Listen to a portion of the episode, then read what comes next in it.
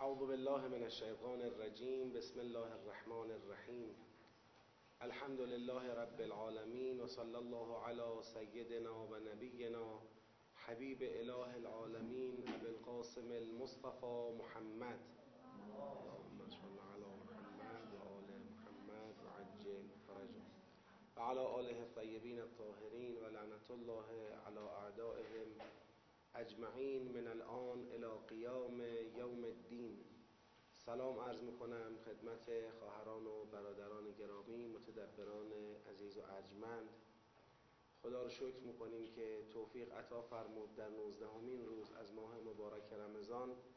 در محضر با سعادت و نورانی قرآن کریم هستیم و آرزو می‌کنیم خدای بزرگ این توفیق رو عطا کنه که بهتر قرآن رو بفهمیم و بهتر از اون به آموزه های قرآن کریم عمل کنیم به برکت صلوات بر محمد و آل محمد.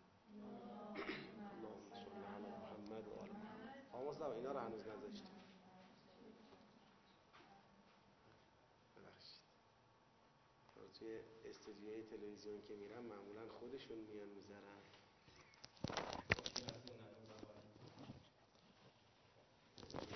دیر شد خب عذرخواهی می‌کنم.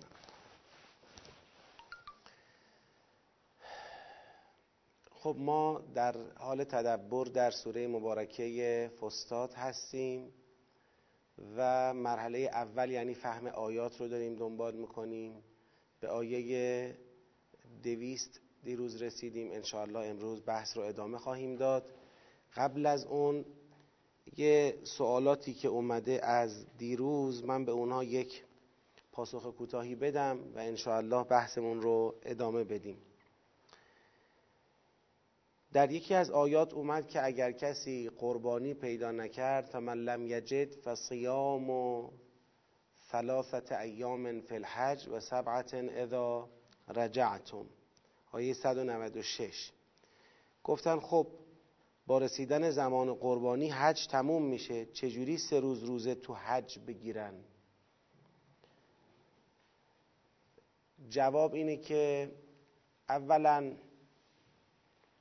در جزئیات فقهی ما باید به تبیین روایات مراجعه بکنیم و این کار فقهاست که این کار رو انجام میدن و احکام فقهی رو برای ما بیان می‌کنن و ما باید تبعیت کنیم. این یک. ثانیا در این بحث سه روز روزه ای که تو حج باید بگیرند اختلاف نظر وجود داره. بعضیا میگن این سه روز رو باید قبل از فرارسیدن عید قربان بگیره. این روز عید قربان که متوجه نمیشه نمی‌تونه قربانی کنه. این از قبل می‌دونه که توان قربانی کردن رو نداره. قربانی پیدا نکرده بهای اونم نداشته. پس این باید قبل از اینکه عید قربان برسه روزه بگیره. روز هفتم و هشتم و نهم رو باید روزه بگیره. بعضی اینطوری فتوا دادن. بعضی گفتن روزه رو باید در ایام تشریق بگیره. ایام تشریق بعد از عید قربانه. یعنی روز یازدهم دوازدهم و سیزدهم ذوالحجه است. که خودش هم یه مناسکیه. یعنی جزئی از حجه. درسته که از احرام فرد در آمده ولی ایام تشریق رو باید باشه اونجا. نمی‌تونه ترک کنه سری بره. بعضی گفتن تو ایام تشریق باید روزه بگیره. و بعضی هم گفتن باید بعد از اون تو بقیه زلحجه بگیره. این که فرموده فلحج تا پایان زلحجه هنوز ماهای حج تمام نشده. این می‌تونه در پس از ایام تشریق باید بگیره. اقوال مختلفه. حالا هر کسی باید با توجه به بالاخره جنبندی اجتهادی که داره و یا اگر مقلد یک مرجع تقلید هست باید به هر حال به اجتهاد او اعتماد بکنه. این مسئله اینجوریه. سوال دیگری پرسیدن که در مورد جناح توضیح بدید. جناح نمی‌دونم توضیحی که خواستید منظور چیه. لفظشه اگر. جناح یعنی گناه. جناح معربه از گناه. گناه. لا جناح علیه یعنی گناهی بر اون نیست. تو چه فضایی میگه گناهی بر اون نیست؟ تو فضایی که تصور میشه گناهی هست. خدا می‌خواد بفرماید نه گناهی نیست. تمام. حالا اگر توضیح بیشتری می‌خوان باید در متن سوال معلوم بشه. حالا از بزرگواران بعضیام از من خواستن راجع به عفو و بخشش و بعضیام خواستن راجع به شب قدر و نحوه درک شب قدر و اینا صحبت هایی مطرح بشه. حالا انشاءالله اگر به اندازه ای که مطلوب این جلسه بود تونستیم جلو بریم در پایان این جلسه اشاراتی انشاءالله خواهیم داشت. اما آیه دویست. فاذا قضیتم مناسککم فاذکروا الله كذکرکم آباءکم او اشد ذکرا وقتی مناسک حج تمام شد در, در واقع این آیه در مقام بیان احکام حج فرایند حج رو داشت توضیح می‌داد از آیات قبلش که فرمود که خلاصه از عرفات روانه میشید به سمت مشعر بعد از مشعر از همون جایی که مردم میرن شما هم حرکت می‌کنید. که گفتیم به سمت منا هست. در منا دیگه مناسک تمام میشه. اونجا رنگ جمرات و قربانی انجام میشه. مناسک پایان پیدا می‌کنه. بعد از پایان مناسک فرمود خدا را یاد کنید اونطوری که پدرانتون رو یاد می‌کنید یا شدیدتر از اون که من دیروز در این باره مفصل توضیح دادم که یعنی چی. حالا با توجه به یه فضای سخنی که در جلسه قبلی عرض کردم فضای سخن رو یادآوری کنم که بفهمیم این فمن الناس چی می‌خواد بگه از من الناس به بعد ما مونده. خدای بزرگ عملا در مسئله حج دارد اون حج موجود را برای ما اصلاح می‌کنه. ما را همراه کرده توی اصل حج با کیا؟ یه آینی که تا دیروز ما می‌دیدیم مشرکان انجام میدن. این آین در یهود نبود این آین در نصارا نبود.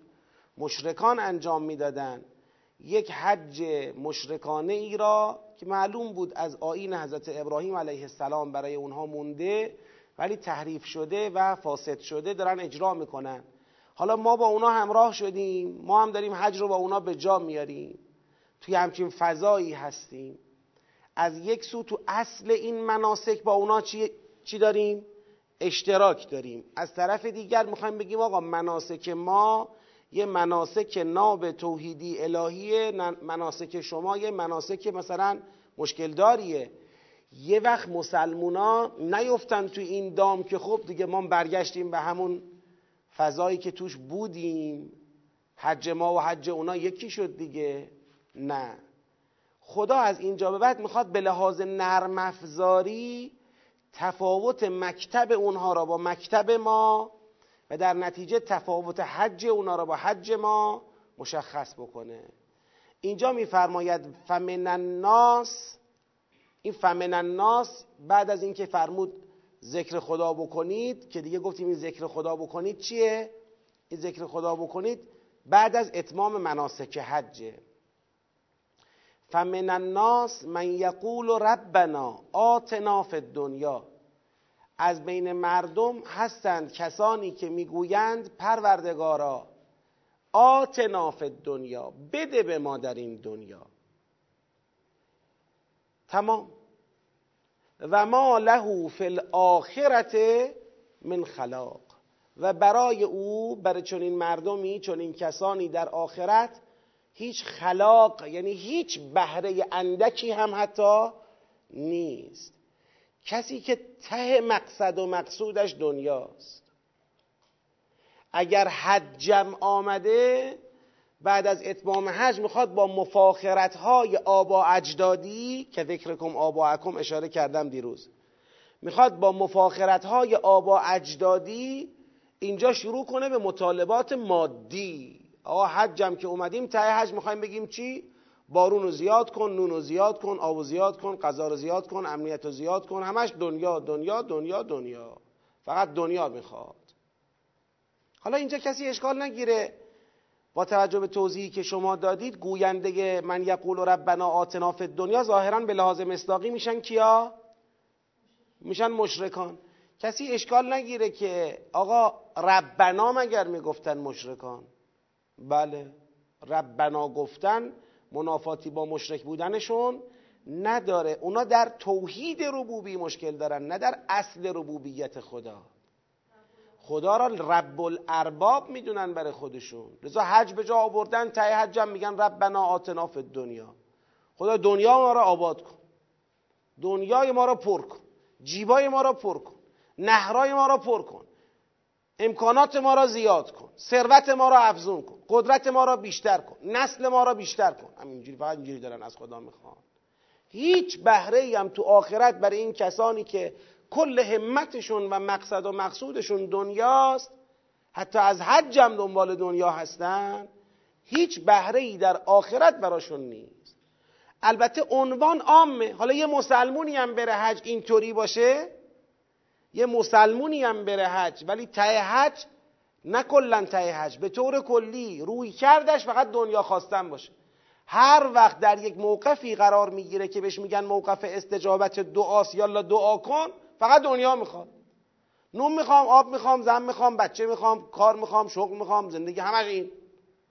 هیچی دیگه گویا نمی‌خواد. انگار همه یه مقصد و مقصود و همت او دنیاست. حالا گفتید برای شبای قدر. خب یاد بگیریم شبای قدر می‌خوایم دعا کنیم. ببینید تو ادعیه معثور که از اهل بیت علیهم السلام به ما رسیده از پیامبر خدا به ما رسیده ببینید دنیا هم هست ولی در مقایسه با اونی که تو آخرت را می‌خواهی اون دنیاش خیلی کمتره.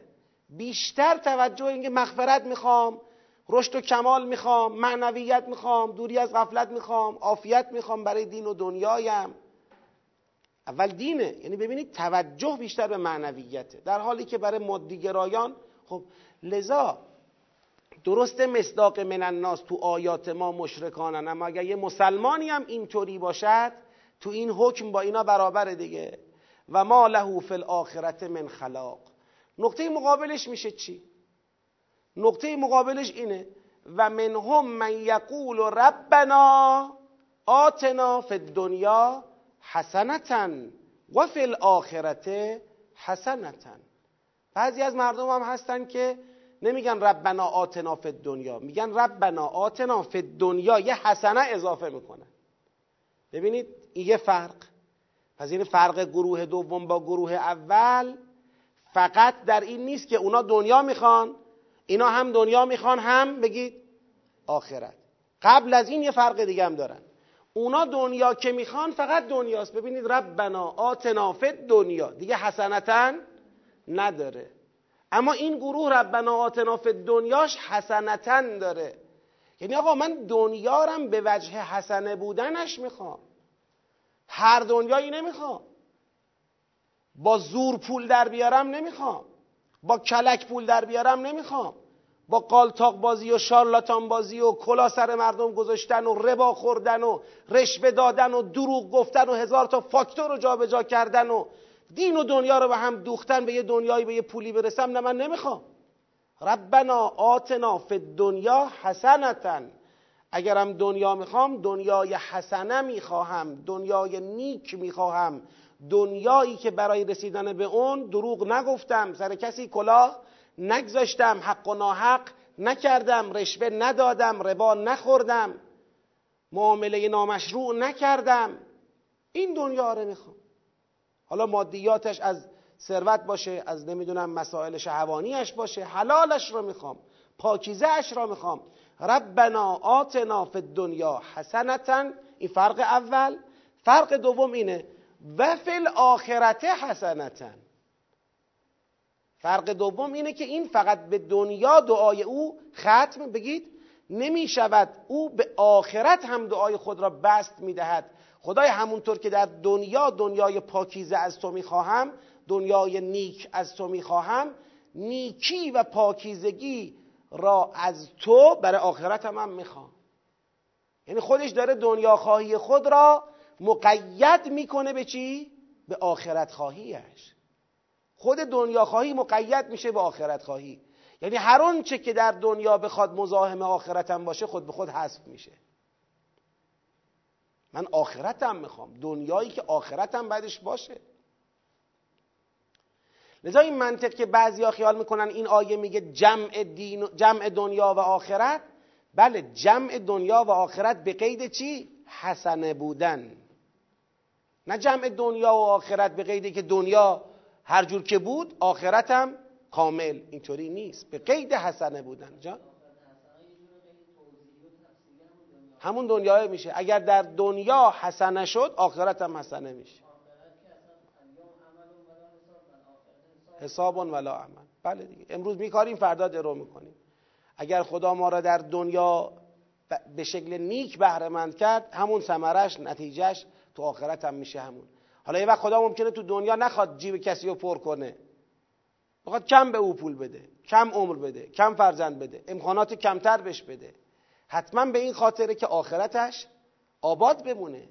ما باید به این مسئله اعتقاد داشته باشیم. البته سوای اینی که حالا ما تلاش باید انجام بدیم اینا به جای خود.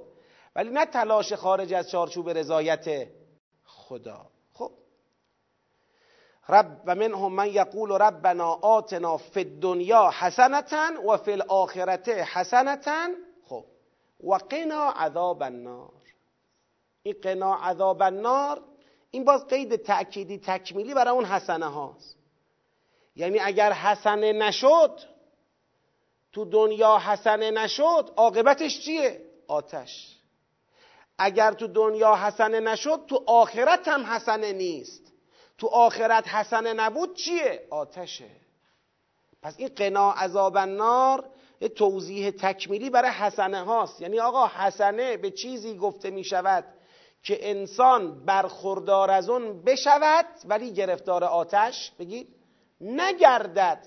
بله هر اون برخورداری در دنیا و در آخرت که ما را در معرض آتش قرار نمی‌دهد این میشه حسنه از خدا می‌خوام.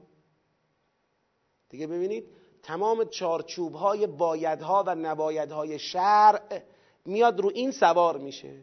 پس اونچه که می‌خواهم باید در چارچوب رضای خدا باشه. اگر در چارچوب رضای خدا نباشه خب آتیشه.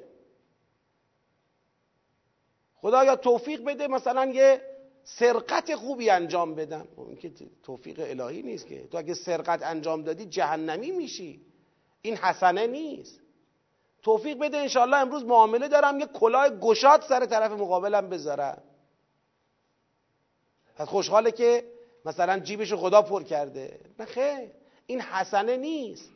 این در واقع سیعه است این بدبختیه. این در معرض آتش قرار گرفتنه. توفیق بده یه دروغی بگم نفهمن این توفیق نیست اینا. ببینید چقدر این آیه جامعه. چه روی کردی رو داره برای ما تثبیت می‌کنه. میگه آقا ما نمیگیم دنیا نخواید بخواید. حسنه بخواد. کسی که دنیا را در دنیا حسنه بخواد حواسش هست که آخرتی هم وجود داره. اونجا هم حسنه می‌خواد. این حسنه آخرتی که دنیای مرا مقید به حسنه می‌کند. یعنی چی حسنه؟ یعنی قنا عذاب النار. یعنی آتیش توش نباشه. چی توش آتیش نیست؟ هرچی که در رضای خداست آتیش نداره. از رضای خدا بیرونه آتیش داره. می‌خواد اون نفس خود را با نگاه به نامحرم سیر کنه. آتیش داره. این حسنه نیست. چشم خود را با نگاه به نامحرم می‌خواد سیر کنه. شکم خود را با لغمه حرام می‌خواد سیر کنه. نفس خود را با رابطه نامشروع می‌خواد ارضا بکنه. اینا حسنه نیست. اینا انسان رو گرفتار عذاب نار می‌کنه. وقتی گرفتار عذاب نار می‌کنه دیگه حسنه نیست. خب. چرا حالا این دو دسته را بعد از جریان پایان مناسک تو اذکر الله که ذکرکم آباءکم او اشد ذکرا آورد؟ چون معلومه اینجا موقعیت استجابت چیه؟ دعاه آقا در موقعیت استجابت دعا که مناسکتون تمام شده حالا می‌خواید خدا را یاد کنید و خلاصه از خدا بخواهید آنچه را که قراره بخواهید اینجا ببینید دو تا روی کرد داره خودشو متمایز از هم نشون میده. یه روی کرده طلب دنیای محض صرف نظر از اینکه حسنه هست یا نیست صرف نظر از آخرت صرف نظر از عذاب الهی و لزوم در امان موندن از عذاب خدا. این یه روی کرده یه روی کرده دیگر روی کرده طلب دنیا و آخرت به قید حسنه بودنش و نجات از آتش به قید نجات از آتش. قنا عذاب النار. این مقصود اصلی و مهمیه که می‌تونه تمام مطالبات دنیا و آخرت ما را جهت بده. الان تو ماه رمضانی دیشب شب احیای اول بود. قرآن به سر گرفتیم. در اوج شب قدر اوج شب احیا که محتمل شب قدر باشه ما بعد از اینکه دعاهامون رو خوندیم و نمی‌دونم چه و چه میایم قرآن سر می‌گیریم. دیگه می‌خوایم در پناه قرآن از خدا یه سری مسئلت هایی بکنیم. میگیم خدایا به حق این قرآن به حق کسی که این قرآن رو نازل کرد به حق تمام مؤمنانی که تو این قرآن مدحشون کردی و به حق خودت بر اونها که کسی جز خودت حق تو را بر اونها نمی‌داند. به همه اینها تو را سوگند میدیم. بعد اسالو که خدایا به خودت به پیغمبرت ده دفعه هر کدوم میگیم یکی که ائمه را میشماریم معصومین علیهم السلام را میشماریم تمام میشه؟ میگیم خب چی می‌خوای؟ تجعلنی من که من النار. کل مسئلت من اینه. مرا از نجات یافتگان از آتش قرار بده. اوج شب قدر اینه. از آتیش نجاتم بده. حالا نگاه بکنید تمام شبهای ماه رمضان بعد از هر فریزه من علی به فکاک رقبتی من النار. فی من تمن علیه و ادخلن الجنه. این همه آدم داری براشون منت می‌گذاری از جهنم نجاتشون میدی. منم از جهنم قاطی اونا نجات بده.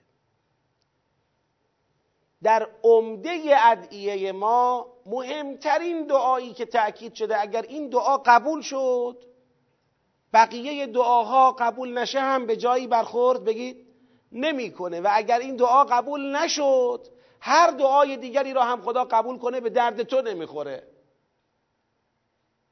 سر دعا روح دعا خالص دعا نجات از جهنمه. نجات از جهنم. شوخی نگیریم مسئله نجات از جهنم را. بعضی همینجوری خودشونو نجات یافته از جهنم می‌دونن. میگن لن تمسن نار الا ایام معدوده میگن ما جهنم نمیریم بریم هم چند روز بیشتر نمیریم. دیگه اینا خیلی عزمشون رو جذب نمی‌کنن که از خدا نجات از جهنم بخوان جهنم چیه؟ جهنم اخلاق ماست جهنم اعمال ماست جهنم افکار ماست که تجسم پیدا می‌کنه در روز قیامت دیگه. آتشی بوده فکرمون آتشی بوده خلقمون آتشی بوده عملمون آتشی بوده. نتونستیم خودمون رو از این آتش هایی که گرفتارش هستیم نجات بدیم. این در قیامت میشه جهنم توش میسوزیم دیگه. نجات از جهنم یعنی نجات از همه رزیله ها نجات از همه بدبختی های فکری و اخلاقی و رفتاری. نجات از دل شکستن ها دروغ گفتن ها مال مردم خوردن ها حرف مفت زدن ها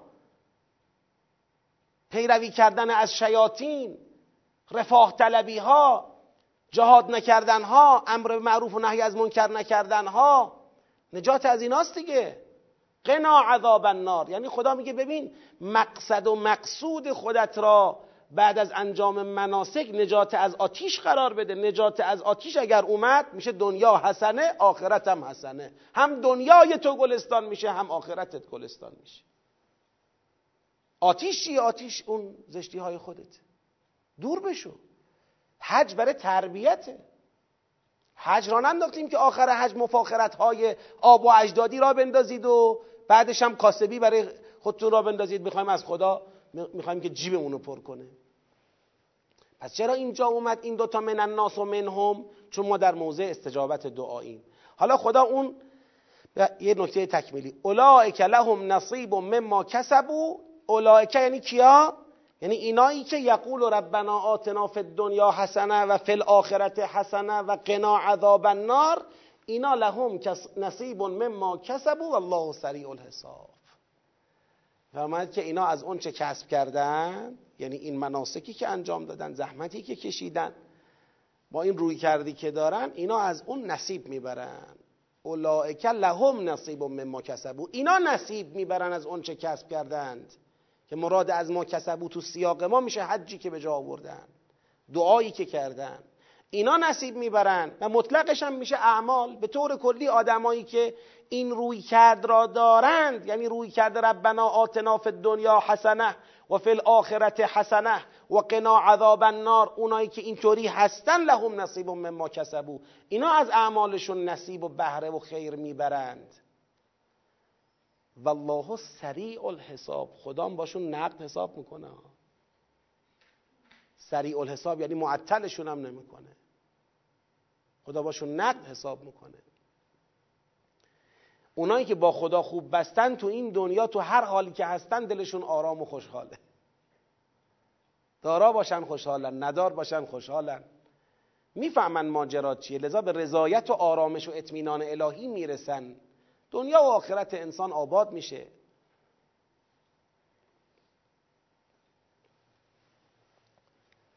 اولئک لهم نصیب مما کسبوا والله سریع الحساب. خب فرموده بود وذکر الله که ذکرکم فذکر الله که ذکرکم بگید آباءکم. این فذکر الله بعد از چی بود؟ بعد از مناسک بود. حالا این اذکر الله بعد از مناسک را درست اینجا مسئله دعای در دل اذکر الله را روشن کرد. دو جور دعا داریم. دو جور درخواست از خدا در دل این اذکر الله داریم. اینو روشن کرد. اما هنوز معلوم نکرده خود این اذکر الله چیه؟ یه جزئی از مناسکه یه جزئی از برنامه حج میگه بله. وذکر الله این شرح اذکر الله قبلیه. وذکر الله فی ایام معدودات. خدا را در چند روز معین مشخص معدود یاد کنید این ایام معدودات در اصطلاح فقه بهش گفته میشه ایام تشریق. ایام تشریق یعنی وقتی که شما مناسک تمام شد روز دهم میفرماد روز یازده و دوازده و سیزده و وایسا. به این میگن ایام تشریق. همینجوری ترک نکن برو.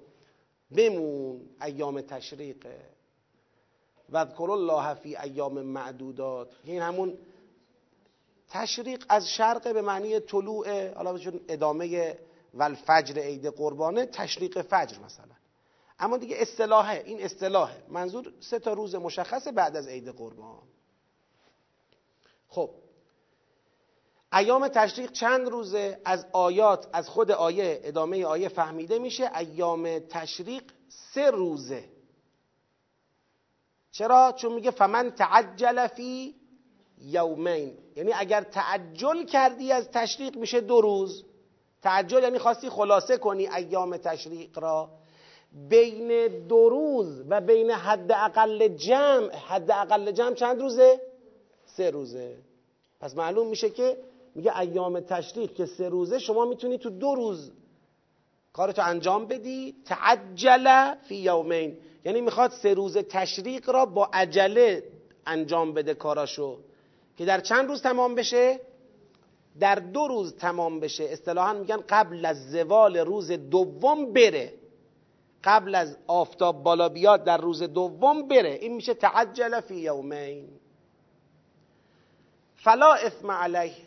درست سه روز ایام تشریق. اما اگر شما دو روز از ایام تشریق رو موندی اگر دو روز رو موندی تا قبل از زوال روز دوم می‌تونی بگید. بری تمامه فلا اثم علیه گناهی ندارد.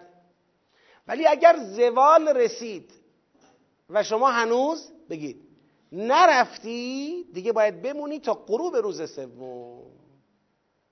میشه ایام تشریق. پس یا باید تا زوال روز دوم بری یا اگر نرفتی تا غروب روز سوم بری. مثل اعتکاف احسن. تعجل فی یومین کسی تو دو روز خلاصش کنه فلا اثم علیه. می‌تونه تا قبل از زوال بره. این دیگه قبل از زوال که میگم توضیح احکامیشه. و من تأخر کسی که تأخر کند تأخر یعنی چی؟ نه یعنی بیشتر از سه روز. تأخر نسبت به اون تعجل. یعنی به جای اینکه تو دو روز جمع کنه تأخرش بده تا سه روز. یعنی اون فرصتی را که اجازه داشت در روز دوم جمع کنه اون تأخر داد. تو روز دوم زوال روز دوم نرفت. تأخر از زوال روز دوم تأخر از تعجل در یومین تأخر از خلاصه کردن ایام معدودات تو دو روز. اگر کسی تأخر کرد این باید تا آخر روز سوم وایسه اینم لا فلا اثم علیه. یعنی فلا اثم علیه تعجل فی یومین و فلا اثم علیه تأخر. می‌خواد بگه مختارید. دو تا حالت مفروضه برای ایام تشریق. یکی زوال روز دوم یکی غروب روز سوم. دیگه اختیار با شما. در هیچ کدومش گناهی نیست. لمن اتقا. لمن اتقا در واقع یک جور ادبیات طلب تقواست. یعنی خدا میگه ایام تشریق را جدی بگیرید تقوا پیشه کنید. این حکمی که گفتم برای متقین است. باید ملتزم باشن هم به اصلش هم به این تخییرش. یا قبل از زوال روز دو برن یا بمونن بعد غروب روز سه برن. لمن اتقا و تق الله. درباره اصل مسئله اذکر الله فی ایام معدودات تقوا پیشه کنید. وعلمو و بدانید انکم الیه تحشرون. بدانید شما به سوی خدا محشور می‌شوید. یه جریان حشر را به یاد مخاطبش میندازه. چون شما داری برمیگردی همه دارن پراکنده میشن برمیگردن میگه با یاد قیامت. وعلمو انکم الیه تحشرون. بدانید شما به سوی خدا محشور می‌شوید. خب تا اینجا چطور شد؟ فرمود مناسک تمام شد اذکر الله بعد اذکر الله توش دو روی کرد مشخص کرد. روی کرد دنیا طلبی روی کرده نجات از عذاب که می شود دنیا و آخرت آباد. دو تا روی کرد مشخص کرد. بعد اون اذکر الله هم مشخص کرد که فی ایام معدودات. دیگه تقریبا اینجا ما می‌تونیم بگیم بحث حج چی شد؟ بگید. تمام شد. حج تمام شد. اما خدا می‌خواد یه بحث رو ادامه بده در دامنه ی حج. اون چیه؟ اون همون دو گروهی که گفت. درسته اون دو گروه را زیل حج به ما معرفی کرد.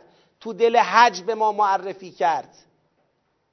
گفت بعضیا فقط دنیا می‌خوان بعضیا هم دنیا هم آخرت حسنه می‌خوان و از عذاب می‌خوان نجات پیدا کنن. اما از اینجا به بعد می‌خواد بگه بابا این جریان این دو گروه محدود به حج بگید؟ نیست. دو تا خانش دو تا منطق دو تا مکتب دو تا منش اینا.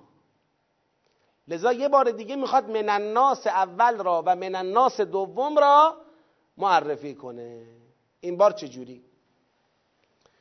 میفرماید و من الناس و از میان مردم هستند کسانی که ببینید درست مثل همین من الناس. ببینید. و فمن الناس من یقولو و منهم من یقولو. دو گروه مردم بودن. حالا اینجا. ببینید. و من الناس من یعجب که قوله فی الحیات الدنیا. از بین مردم هستند کسانی که کسی که هست کسی که قول او درباره حیات دنیا تو را به شگفتی وامی دارد از سخن او درباره حیات دنیا شگفت زده میشی. و یشهد الله علی ما فی قلبه و خدا را بر آنچه در قلب خودش هست شاهد می‌گیرد و هو علد الخصام. و او لجوج ترین و انود ترین دشمنان است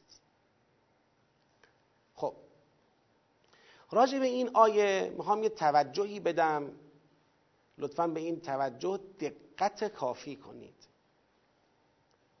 خیلی ها از یعجبک کلمه یعجبک تو آیه به نظر حقیر به اشتباه افتادن.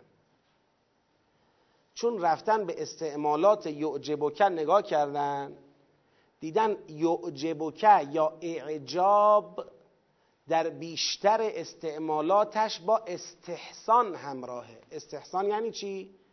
یعنی نیک بودن. یعنی نیک, نیک گرفتن. یعجب که قوله فی الحیات دنیا یعنی درباره زندگی دنیا یه حرفی می‌زنه که تو خوشت میاد. از سر خوش آمدن تعجب می‌کنی. از سر خوشایند بودن این حرف تعجب می‌کنی. در این صورت معنی یعجب که قوله فی الحیات دنیا میشه چی؟ یعنی او دارد می‌گوید آقا من میلی به حیات دنیا یا وابستگی به حیات دنیا؟ بگید. ندارم. او داره از تعلق نداشتن خودش به حیات دنیا صحبت می‌کنه. خدا رم داره شاهد می‌گیره میگه خدا شاهده خدا از قلب من آگاهه که من تعلقی وابستگی علاقه شدیدی به حیات دنیا بگید. ندارم. بعد خدا می‌خواد بگه که این آدم پدر سوخته یه باور نکنی و هو علد الخصام. این بدترین دشمن است. این ترجمه مشهوره. من می‌خوام بگم اگر به سیاق توجه کنیم و به ظرفیت کلمه اعجاب توجه بکنیم نه معنا چیز دیگریه. این نیست. البته بگم ها اینکه معنا را اینی که گفتن بگیریم یا اینی که الان بنده می‌خوام بگم بگیریم خیلی فرق داره. تو نتیجه اصلا سیر سوره فرق اساسی داره. تو این قول مشهور عملا من یعجب که قوله فی الحیات دنیا میشه کی؟ میشه منافق. میشه کسی که ظاهرا بگید مسلمانه و خودش را بی علاقه به دنیا جلوه میده خودش را بی میل به دنیا جلوه میده ولی دروغ کارش و خدا می‌خواد آبروی او را پیش پیغمبر بگید. ببره این میشه منافق در قول مشهور. اما اون چی که حقیر می‌فهمم اینه.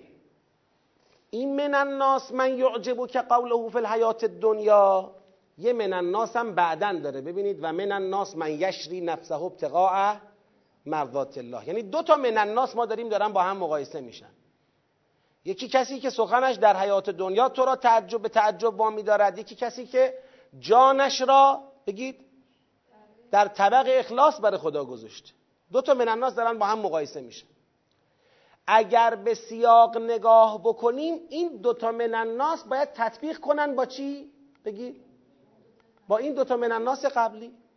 یه من اینجا داشتی. یه منهم هم اینجا داشتیم که باز منظور همون من الناس بود. ولی چون فاصله نیفتاده بود دیگه گفت منهم.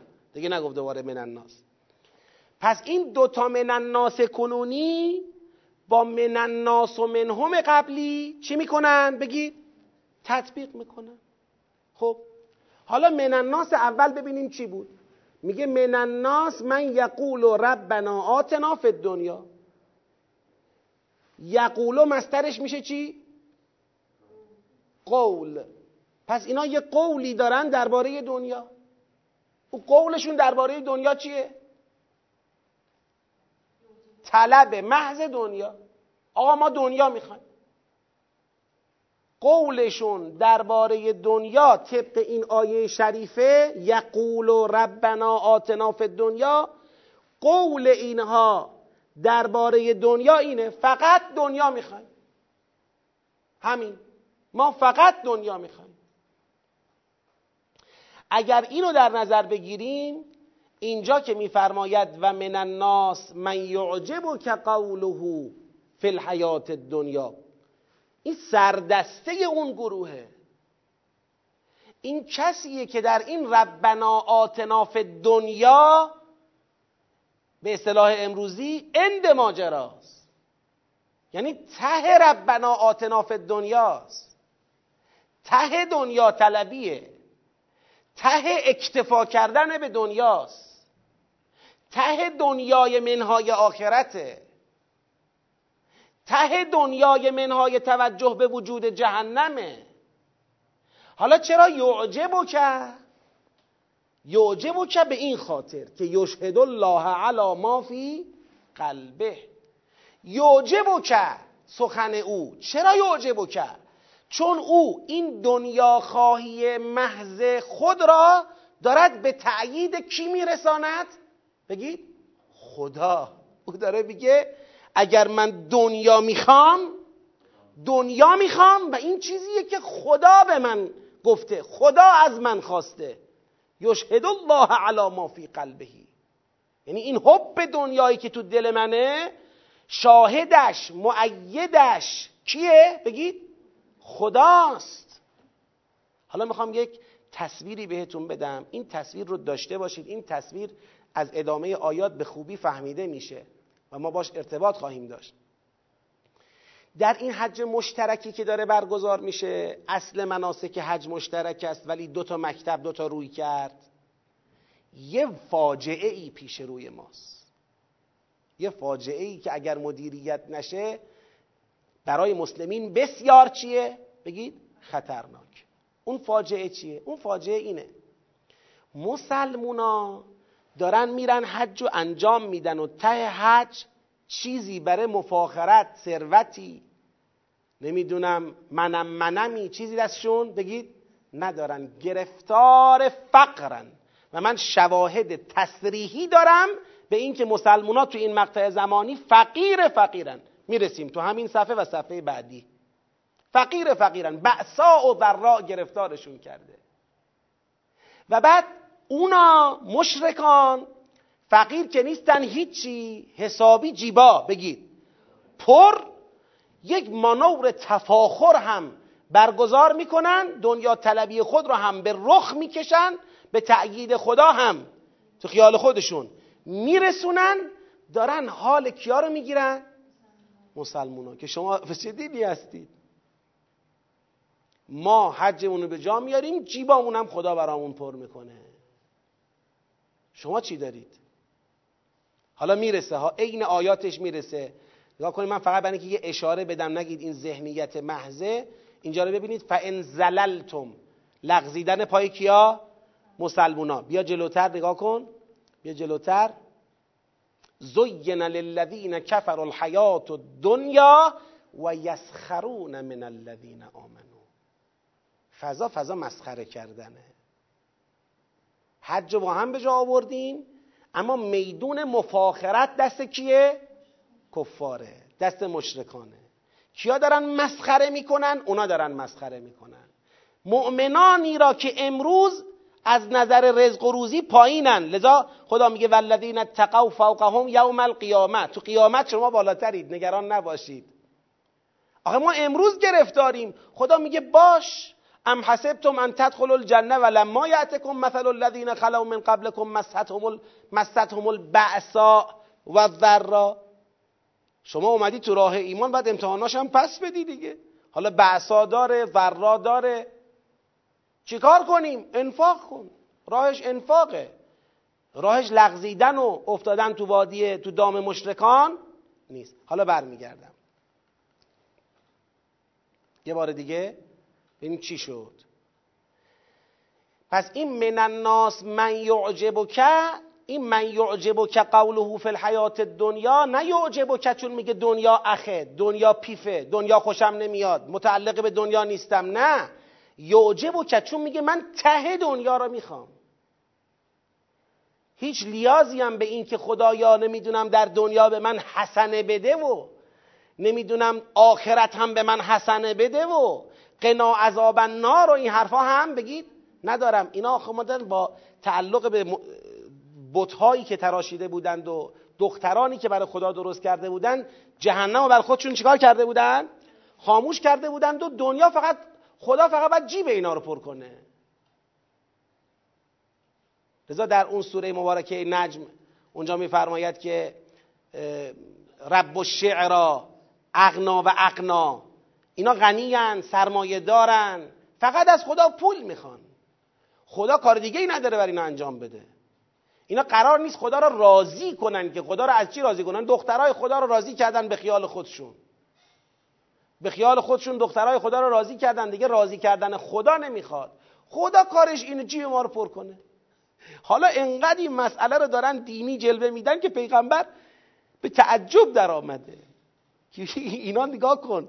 دنیا طلبی خود را چجوری دارن بهش رنگ دین می‌زنن؟ این تعجب. و من الناس من یعجب که قوله فی الحیات دنیا در مسئله دنیا طلبی آخر کار رو گرفته ته دنیا طلبیه ته دنیا خواهی محضه. و یشهد الله علی ما فی قلبه. بعد خدا را هم بر اونچه در قلبش هست شاهد می‌گیره. میگه خدا شاهده خدا معیده. خودش را میاد با میزان خدا مثلا تطبیق میده.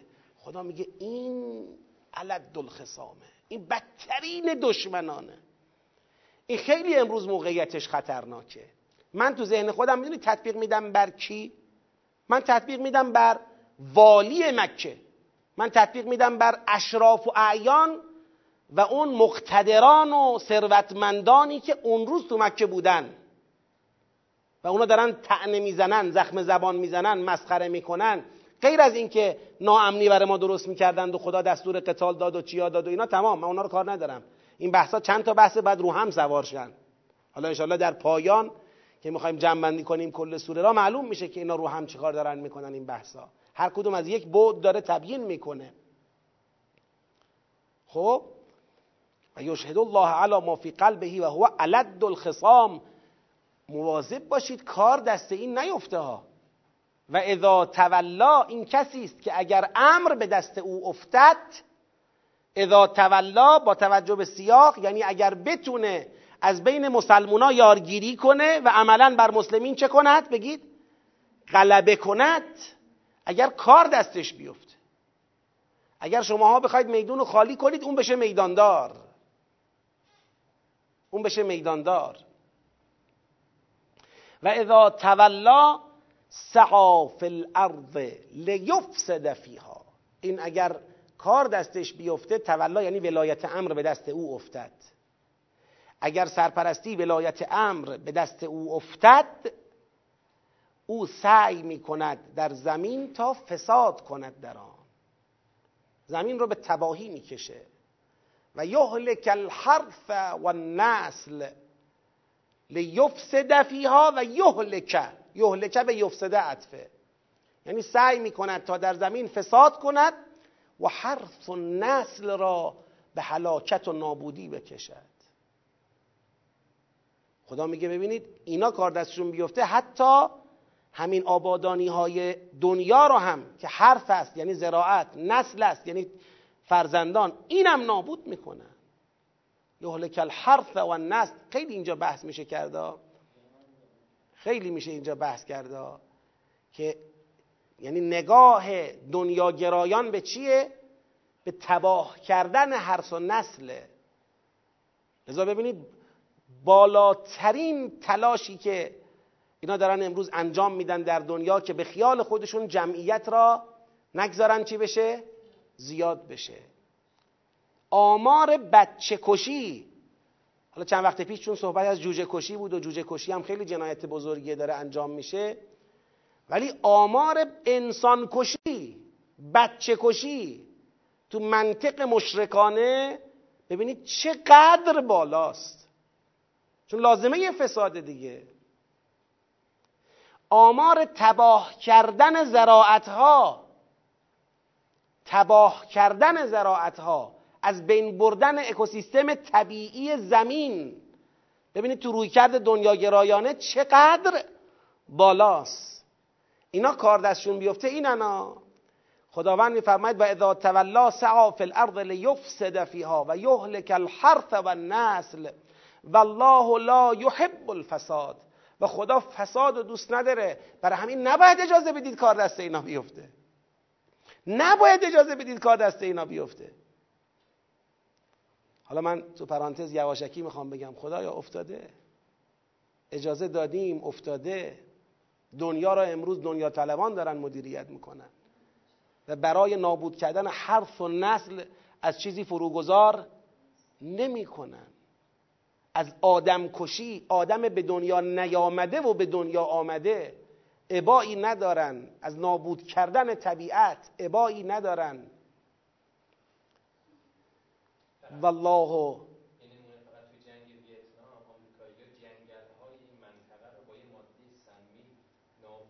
چون اصلا براشون مهم نیست. اینا احساس تعلقی به اون چه خدا ایجاد کرده ندارن که. جیب خودشون پر بشه. آینده هم براشون مهم نیست. من بخورم. من برخوردار باشم. بقیه هر بلایی می‌خواد سرشون بیاد بیاد. بمیرن. من چه کار کنم؟ والله لا يحب الفساد. و اذا قیل له اتق الله وقتی به این سرکرده به این سردمدار دنیا طلبی گفته می شود اتق الله. ببینید اینا رو دیگه چجوری می‌خواستید با نفاق حلش کنید؟ خیلی تو تفاصیل به زحمت افتادن. منافق وقتی مثلا بهش میگن اتق الله اخذته العزت بالاثم اخذته العزت بالاثم می‌دونی یعنی چی؟ یعنی اینجا یاد عزت خودش میافتد. تبختر و تکبر تو عکس عملش منعکس میشه. گنهکارانه عزت طلبی می‌کند. یعنی میگه الله اتق الله چه اتق اللهی چه قنا عذاب الناری؟ چه مجازاتی؟ چه کشکی؟ اخذته العزت بالاثم خدا میفرماید فحسبه جهنم و لبئس المهاد. جهنم بسشه. پس جهنم برای او کافی است و قطعا بدترین جایگاه برای اوست جهنم. در مقابل این آدم در مقابل این روی کرد که فقط دنیا می‌خواد و وقتی یاد خدا میندازیش عزت طلبی می‌کند و متکبرانه رفتار می‌کنه در مقابل این روی کرد که اگر کار دستش بیفته فساد ایجاد می‌کنه حرف و نسل را نابود می‌کنه به خاطر دنیا طلبی که داره و امروز داره مانور میده و می‌خواد در واقع جذب کنه یارگیری کنه از داخل مسلمین. یارگیری می‌خواد بکنه از بین مسلمین. در مقابلش چیه؟ در مقابلش و من الناس من یشری نفسه ابتغاء مرضات الله. در مقابلش اون گروهی از مردم هستند که جان خود را برای کسب رضای خدا یشری جانشو در معرض چی قرار داده؟ در معرض فروش قرار داده می فروشد جان خود را که چی بخرد؟ چی بخرد؟ رضای خدا را بخرد این در مقابل او قرار داره والله رعوف بالعباد و خدا نسبت به اینا که بندگان حقیقی او هستند رعوف و مهربانه. حالا قبل از اینکه راجع به این آیه توضیحات بیشتر بدم زیل این دوتا من الناس زیل این دوتا جریان دوتا گروه با سرکرده هایی که داشتن و خدا معرفیشون کرد. حالا خدا میگه یا ایها الذین آمنو ادخلوا فی السلم کافه ولا تتبعوا خطوات الشیطان انه لکم عدو مبین فان زللتم من بعد ما جاءتكم البینات فاعلموا ان الله عزیز حکیم حالا زیل این دوتا روی کرد خدا میگه مؤمنان شما مراقب باشید. در سلم فردا توضیح بیشتر میدم انشالله همه در سلم داخل بشید از خطوات شیطان تبعیت نکنید او دشمن شماست. مراقب باشید. اگه بعد از این همه بیانات که براتون اومده بلغزید بدبختی دا خدا ضربه نمی‌خوره شما ضربه می‌خورید. نکند تو این روی کردی که اینا دارن ایجاد می‌کنن. بتونن با مانور دنیا طلبی و دنیا خواهی و مفاخرت های مادی خودشون شماها رو بلغزونن. ها بیانش دارید. لذا بعدش میگه ببین بپرس از بنی اسرائیل چقدر بهشون بیانه دادیم اما بعدش تبدیل کردن چه شد؟ امروز ببینید بنی اسرائیل کجای ماجران. نکنه شما مثل اونا الان بعد از اینکه بیانات براتون اومده تو جریان این انتخاب غلط انتخاب بکنید بیفتید تو دام اینایی که دنیا طلبانه دارن به شما خط میدن. یا ایها الناس ادخلوا فی السلم کافه ولا تتبعوا خطوات الشیطان انه لکم عدو مبین. حالا راجع به آیه 207 یه مقدار صحبت کنیم. و من الناس من یشری نفسه ابتغاء مرضات الله. خب این آیه تو این سیاق مصداق اتم و اکمل شخص شخیص پیغمبر خداست. شخص شخیص پیغمبر خدا مصداق اتم و اکمل این آیه است. چرا؟ چون اون طرف یک مثلا ثروتمندان و اشرافی که دارن رهبری مشرکان را به عهده می‌گیرن دنیا طلبی را دارن رواج میدن مفاخرت های مادی را معیار قرار میدن. این طرف جریان اسلام است. که سردمدارش که فرماندهش که رهبرش. کیه؟ پیغمبر اکرمه که جانش را بر خدا کف دست گرفته. جانش را. اما می‌دونید که در همین قرآن کریم مولا علی علیه السلام به عنوان نفس پیغمبر جان پیغمبر معرفی شده. تعالوا ندعو ابناءنا و ابناءکم و انفسنا و انفسکم. ندعو انفسنا. انفسنا کیه؟ ابناءنا امام حسن و امام حسین علیهم السلام انفسنا کیه؟ انفسنا خودش و علی علیه السلام. جان پیغمبر است علی. جان پیغمبر.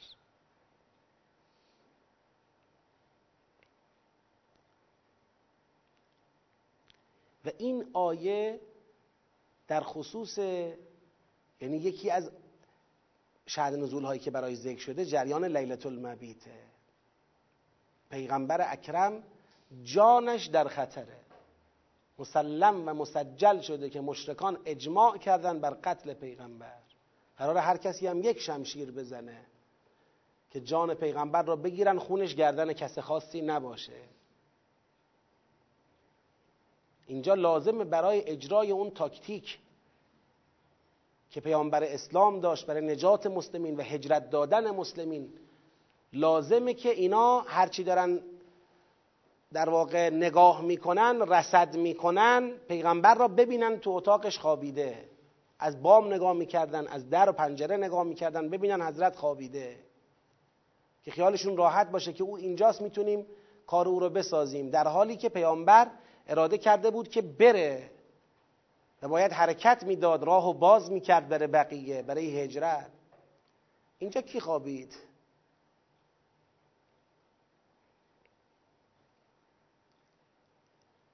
علی علیه السلام به جای پیغمبر خدا خوابید. هر که نگاه می‌کرد فکر می‌کرد او پیغمبره. در شرایطی به جای پیغمبر خدا خوابید. که به لحاظ نگاه ظاهری و عادی قطعی بود کشته شدن او. قطعی بود کشته شدن او. نه در شرایطی که بله می‌دونست من اینجا میخوابم و اونام نمی‌فهمن. اونام می‌فهمن که بله من فلانی هم پیغمبر نیستم و منو نمی‌کشن. نه در شرایطی که یقین دارد یقین ظاهری به اینکه اونا او را پیغمبر تشخیص میدن و او را می‌کشند. چون مطلع شده بودن از عزم اینها از هم پیمان شدنشون از محاصره بودن خانه مطلع بود. در آن شب کو مبی تشنام دادند علی را از ولا صد جام دادند. حالا این یک شب بود ولی بعد پیغمبر خدا هر شب علی لیلت المبیت بود. هر شب علی. برید نگاه کنید در خطبه فدکیه وقتی حضرت زهرا سلام الله علیها می‌خواد از رشادت های علی علیه السلام صحبت بکنه در پیشبرد اسلام چه ها میگه؟ میگه هر جا که خطری بود پیغمبر خدا علی را میفرستاد جان خودش را میفرستاد. و او می‌رفت تعابیری داره در خطبه فدکیه او می‌رفت در وسط خطر در دل ماجرا تو دهان اجده ها می‌رفت و با رشادت های منحصر به فرد تدبیرش شجاعتش پیروز برمیگشت. فرمانده پیروز پیغمبر خدا که هم اسلام را فهمیده هم شجاعت داره دل داره هم جانش برای پیغمبر خدا ذره ای از جانش دریق نداره. نه دریق نداره شوق مرگ داره. دیروز از بیان خود علی علیه السلام این نکته رو خوندم براتون که حضرت میگه من نفهمیدم سر شوق خودم را به مرگ. خدا مخفی کرد از من که چرا من اینقدر شوق به مرگ دارم. خدا مخفی کرد از من. خدا عبا کرد از اینکه من بدانم که علت شوقم به مرگ چیه. خیلی مطلب مهمیه.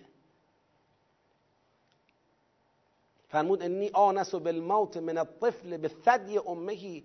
اگر یک کودک را شوق یک کودک را به شیر خوردن از مادر شما تصور بکنید یک کودک شیرخواره گرسنه وقتی می‌خواد شیر مادر بخوره با چه اشتیاقی شیر می‌خوره؟ با چه اشتیاقی به سمت مادر میره؟ با چه اشتیاقی دهان باز می‌کنه؟ میگه من از اون بچه که به شیر مادر مشتاقتره من مشتاقترم به مرگ. علی داره این حرف رو می‌زنه ها. یک انسان عادی این حرف رو نمی‌زنه که بگیم ادعایی است. بالاخره یک ادعای گذافی داره. نه علی داره این حرف رو می‌زنه. علی که در لیلت المبید با خیال راحت خوابید. می‌خوان بکشن؟ لقاء الله. همین عشق به لقاء الله بود که از او اون شجاع میدانها را ساخته بود. همین عشق به لقاء الله بود که وقتی در اون جنگ احد فراری شدند. بزرگان لشکر پهلوانها وقتی جنگ مغلوب شد فراری شدند. پیغمبر خدا محاصره شد. فریاد می‌زدند تو کوه که پیغمبر خدا کشته شد و در می‌رفتند. میدون رو خالی کردند. رفت یه تنه وایساد برای دفاع از پیغمبر خدا. نقل شده هفتاد ضربه کاری شمشیر به پیکر علی وارد شد. هفتاد ضربه کاری که در آسمان ندا داده شد. لا فتا الا علی لا سیف الا زلفقار جز علی جوان مردی نیست جز زلفقار شمشیری نیست. هر جایی که کسی حاضر نبود جلو بذاره پا جلو بذاره علی جلو بود. خیبر را می‌خوایم بگیریم. خیبر قلعه سنگینیه. تا دندان مسلح پشت دیوارها هستن. کسی جرأت رویارویی نداره. هر بار پیغمبر خدا گفت کی حاضره بره؟ علی بود که می ایستاد قلع باب خیبر کرد. درب خیبر را به دست خودش کند. فرمود من والله با قدرت جسمانی این کار را نکردم. با قدرت روحانی این کار رو کردم. دربی که چندین مرد پهلوان می‌خواست باز و بسته کردنش. و دست خودش از جای در آورده در را. اینا دیده شده تو تاریخ. اینا از دوست و دشمن شاهد داره در تاریخ. در اون جنگ خندق که همه احزاب کفر محاصره کردند شهر پیغمبر خدا را همه کفار دست به دست هم دادن. و یک عده یقین کردن که دیگه اینجا فاتحه اسلام خونده است کار اسلام تمامه. برگشتن رفتن تو پستوهای خودشون خزیدند و چپیدند. بتهای پنهان شده خودشون رو از تو خونه ها بیرون کشیدن که امروزه که این شهر مغلوب بشه و سقوط کنه بذار ما بگیم بت پرست بودیم. تو اون اوضاع پیغمبر خدا گفت کی حاضره بره با اینا رو در رو بشه در جنگ به تن به تن؟ مقابل کیه امر ابن عبدود پهلوان عرب. اینجا باز علی علیه السلام آمده جلو که پیغمبر خدا فرمود ضربت علی یوم الخندق افضل من عبادت الثقلین. تمام جن و انس هرچه عبادت کنند ضربه یکتای علی در روز خندق از همه اونها برتره. برز الاسلام و کلهو تمام اسلام در مقابل تمام کفر. یعنی اسلام به موی بند بود و اون مو را علی حراست کرد حفاظت کرد. شیر میدانه. امشب می‌خوام مصیبت علی را بگم بعد پیغمبر خدا. علی همون علی است ولی پیغمبر خدا به او دستور داده. علی جان اگر از میان مردم انسانهای متعهدی را ندیدی که بر پیمان خودشون ثابت قدم باشن سکوت کن. راضی به شقاق در امت نشو. سه شبانه روز فاطمه زهرا امام حسن امام حسین را می‌گرفت دست اونها را در دست می‌گرفت. علی مفتزا جلوتر حرکت می‌کرد اینا پشت سر حرکت می‌کردند.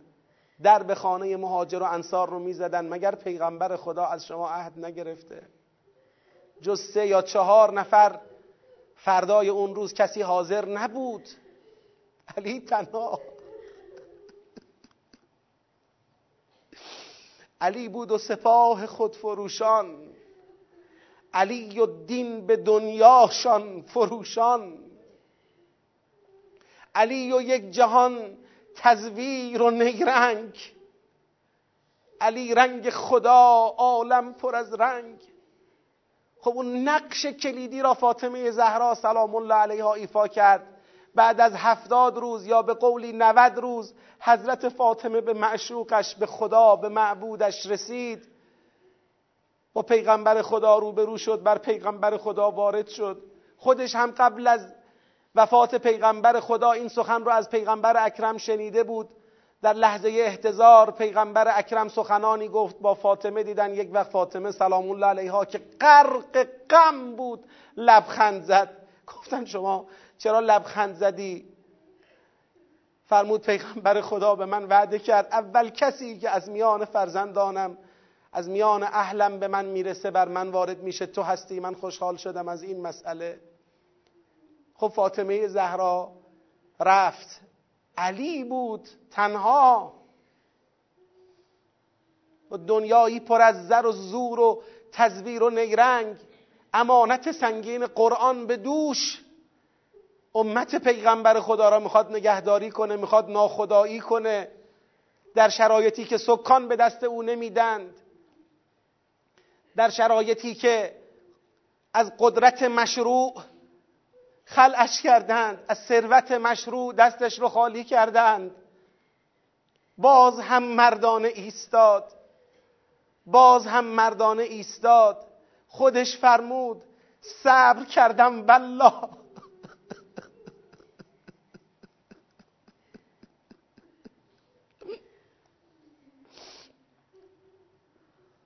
در حالتی صبر کردم که استخوان در گلویم بود.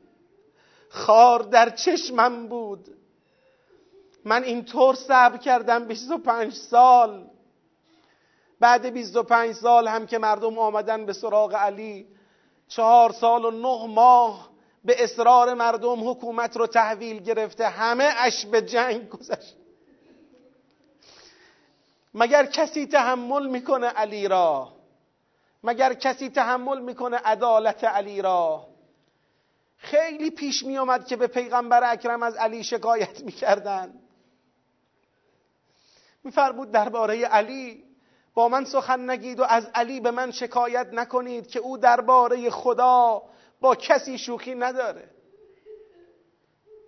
علی محو خداست عاشق خداست. مثل این علی مثل این پهلوان یک کتاز تاریخ رو دستش رو بستم تو کوچه ها کشیدن.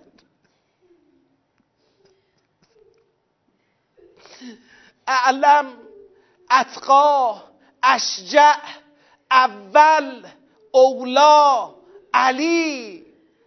این پهلوان یکتای تاریخ دست بسته تو کوچه ها کشیده شد. فاطمه زهرا پشت سرش حیران و سرگردان دست به کمربند او انداخته دست او را با غلاف شمشیر کوتاه می‌کنن از کمربند علی. یک جا ولی دیگه تحمل نکرد و ترزیدند و میدان رو خالی کردند. وقتی دختر پیغمبر خدا را شبانه و مخفیانه رفت دفن کرد. شبانه و مخفیانه حضرت زهرا را به خاک سپرد. فردا شنیدن که دختر پیغمبر دفن شده خواستن برن قبر او را پیدا کنن. شنید بعضیا می‌خوان قبر او را پیدا کنن. نقل شده طوری قدم می‌زد در کوچه های مدینه که زمین زیر پای او میلرزید. وقتی رسید به عوامل این جنایت از کمربندشون گرفت محکم به زمین کوبید. گفت والله بخواید تعرض بکنید به قبوری که محتمل است جنازه متحر فاطمه در اونها باشه. دیگه من صبر نخواهم کرد و اونا دست برداشتن. مثل این علی پهلوان مثل این پهلوان شجاع حکیم مدبر یکتای تاریخ. دیگه امشب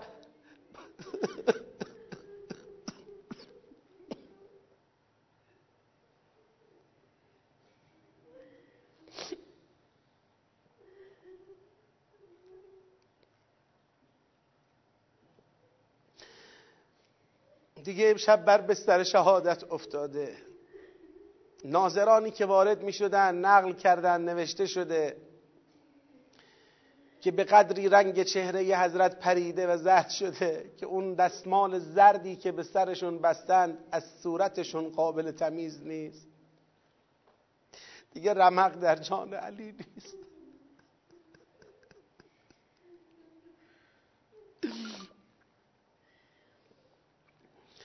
السلام عليك يا أبا الحسن يا علي بن أبي طالب السلام عليك يا حجة الله السلام عليك يا أمين الله السلام عليك أيها الشهيد السلام عليك يا أمير المؤمنين آقا جان جان ناقابل ما فدای شما.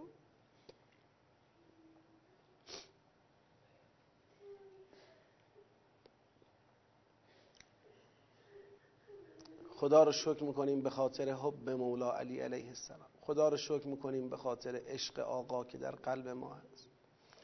خدا رو شکر می‌کنیم به خاطر ولایت حضرت به خاطر رهبری حضرت به خاطر برخوردار بودن از چنین فرصتی در زندگیمون. خدایا شکرت خدایا شکرت. بسم الله الرحمن الرحیم. لا يومك يومك يا أبا عبد الله السلام عليك يا أبا عبد الله وعلى الأرواح التي حلت بفنائك. عليك مني سلام الله. أبدا ما بقيت وبقي الليل والنهار.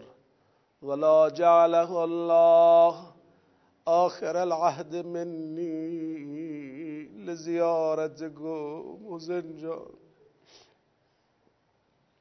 السلام على الحسين.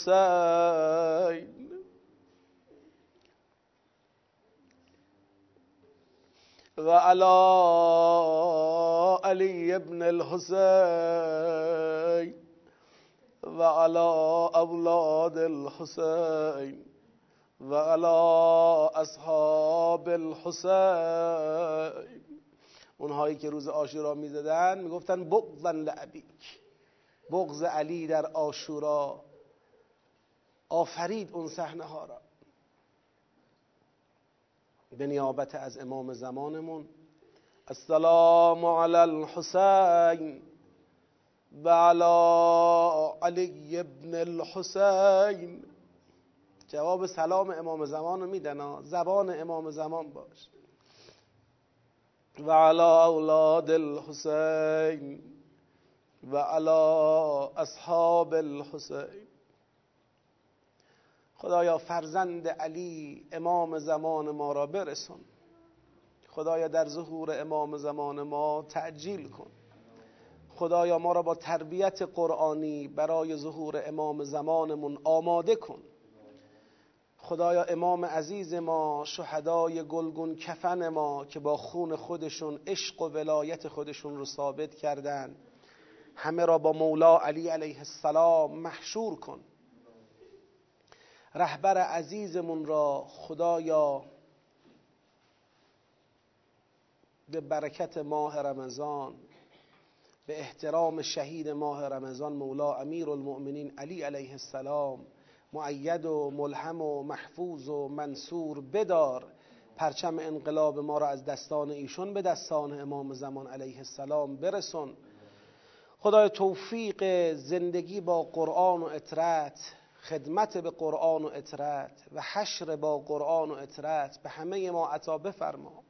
خدایا به احترام این ایام به احترام شبهای قدر به همه ما توفیق عطا کن که از شر اعمال و اخلاق و افکار ناشایست و پلید رهایی کامل پیدا کنیم. و سزاوار جنت رزوان تو بشیم و در جوار مولا علی علیه السلام بهشت رضایت تو را درک کنیم. جهت تعجیل در فرج آقامون مولامون امام زمانمون شادی قلب نازنینش سلامتی وجود مقدسش اجماعا صلوات. اللهم صل علی محمد و آل محمد. آقا مصطفی چند لحظه صبر کن ببینم من یه اگر سوالی چیزی اومده باشه هم جواب بدیم. حالا بله تو قسمت پاسخ به سوالات فعلا بازم سوالی برای من نیامده که بخوام جواب بدم. بله تو بله هستم سوالی نیومده حداقل من نمی‌بینم. خب انشالله فردا کلاس برقراره ساعت همین پنج و نیم به امید خدا. یه مقدار بتونیم پیش بریم. فردا شب هم مراسم احیا رو هیئت قرآن و ولایت تدارک دیدن که یک مراسم احیا هم داشته باشیم انشالله ساعتش معلوم نشده؟ یازده؟ انشالله شروع مراسم احیا ساعت یازده خواهد بود. سخنرانی خواهیم داشت. عزیزانی که خواستن درباره شب قدر توضیحاتی داشته, داشته باشیم انشاءالله اگر توفیق باشه عمری باشه فردا شب در خدمتتون هستیم درباره شب قدر. می‌تونیم به هر حال صحبت هایی در این زمینه هم داشته باشیم. همه شما رو به خدای بزرگ میسپارم. موفق باشید.